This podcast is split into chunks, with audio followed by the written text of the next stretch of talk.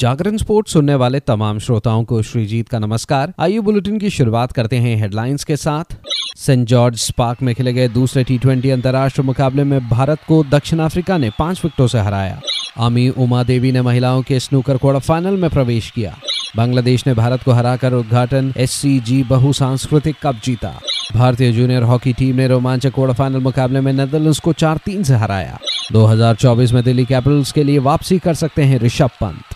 अब खबरें विस्तार से। भारत और दक्षिण अफ्रीका के बीच सेंट जॉर्ज पार्क में खेले गए दूसरे टी ट्वेंटी अंतर्राष्ट्रीय मुकाबले को दक्षिण अफ्रीका ने पाँच विकेटों से अपने नाम किया। वर्षा प्रभावित मुकाबले में पहले बल्लेबाजी करते हुए भारतीय टीम ने उन्नीस दशमलव तीन ओवर में सात विकेट के नुकसान पर 180 रन बनाए, जहाँ रिंकू सिंह ने सर्वाधिक उनतालीस गेंदों में अड़सठ रनों का योगदान दिया। उनके अलावा कप्तान सूर्य कुमार यादव छप्पन और तिलक वर्मा उनतीस रन बनाकर आउट हुए। उधर दक्षिण अफ्रीका के लिए जराल कोएजी ने तीन विकेट लिए। बारिश के कारण दक्षिण अफ्रीका को 15 ओवरों में संशोधित एक सौ बावन रनों का लक्ष्य मिला, जिसे दक्षिण अफ्रीका ने तेरह दशमलव पाँच ओवर में पाँच विकेट के नुकसान पर हासिल किया। दक्षिण अफ्रीका के लिए रीजा हेनरिक्स ने उनचास रन बनाए। उधर भारत के लिए मुकेश कुमार ने दो विकेट लिए।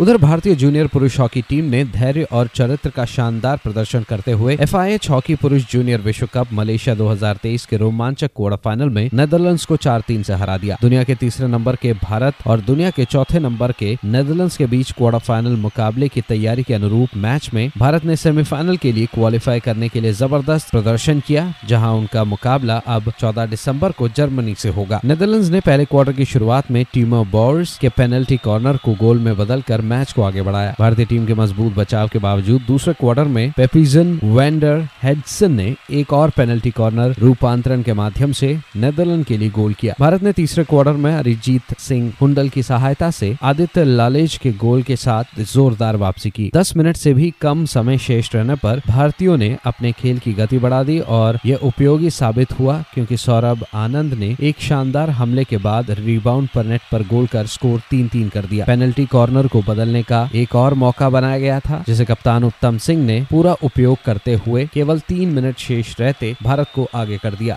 उधर मौजूदा चैंपियन मध्य प्रदेश की अमी कमानी मौजूदा नब्बेवी राष्ट्र बिलियर्ड्स और स्नूकर चैंपियनशिप में महिलाओं के सिक्स रेड स्नूकर का ताज हासिल करने के दो दिन बाद पंद्रह रेड महिला स्नूकर के क्वार्टर फाइनल में पहुँच गई। अमी ने प्री क्वार्टर फाइनल में तमिलनाडु की स्नेत्रा बाबू को दो शून्य से हराया। उधर अनुभवी आर उमा देवी ने कर्नाटक तिगड़ी का नेतृत्व किया, जिसमें विद्या पिल्लई और पिछले साल की विजेता कीर्तन पांडियन क्वार्टर में पहुँची, जबकि तमिलनाडु की अनुपमा रामचंद्रन और आरती मोहिता भी अंतिम आठ चरण में पहुँच गई।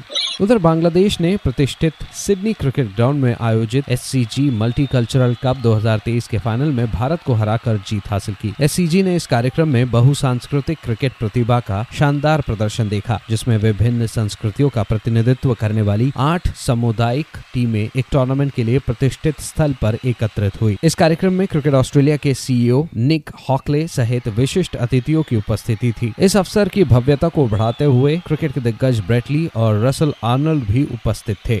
आगे बढ़ते हैं। आईपीएल 2024 में कप्तान के तौर पर ऋषभ पंत दिल्ली कैपिटल्स के लिए वापसी करने के लिए तैयार हैं। पंत की आईपीएल वापसी के पहले संकेत नवंबर में मिले थे, जब उन्होंने कोलकाता में दिल्ली कैपिटल्स कैंप में हिस्सा लिया था। इस कैंप में सीनियर फ्रेंचाइजी सहायक staff Saurav Ganguly, Ricky Ponting और प्रवीण आमरे भी मौजूद थे। पंत ने रिटेंशन और रिलीज़ किए जाने वाले खिलाड़ियों पर चर्चा की थी, क्योंकि आने वाली 19 दिसंबर को दुबई में नीलामी होनी है।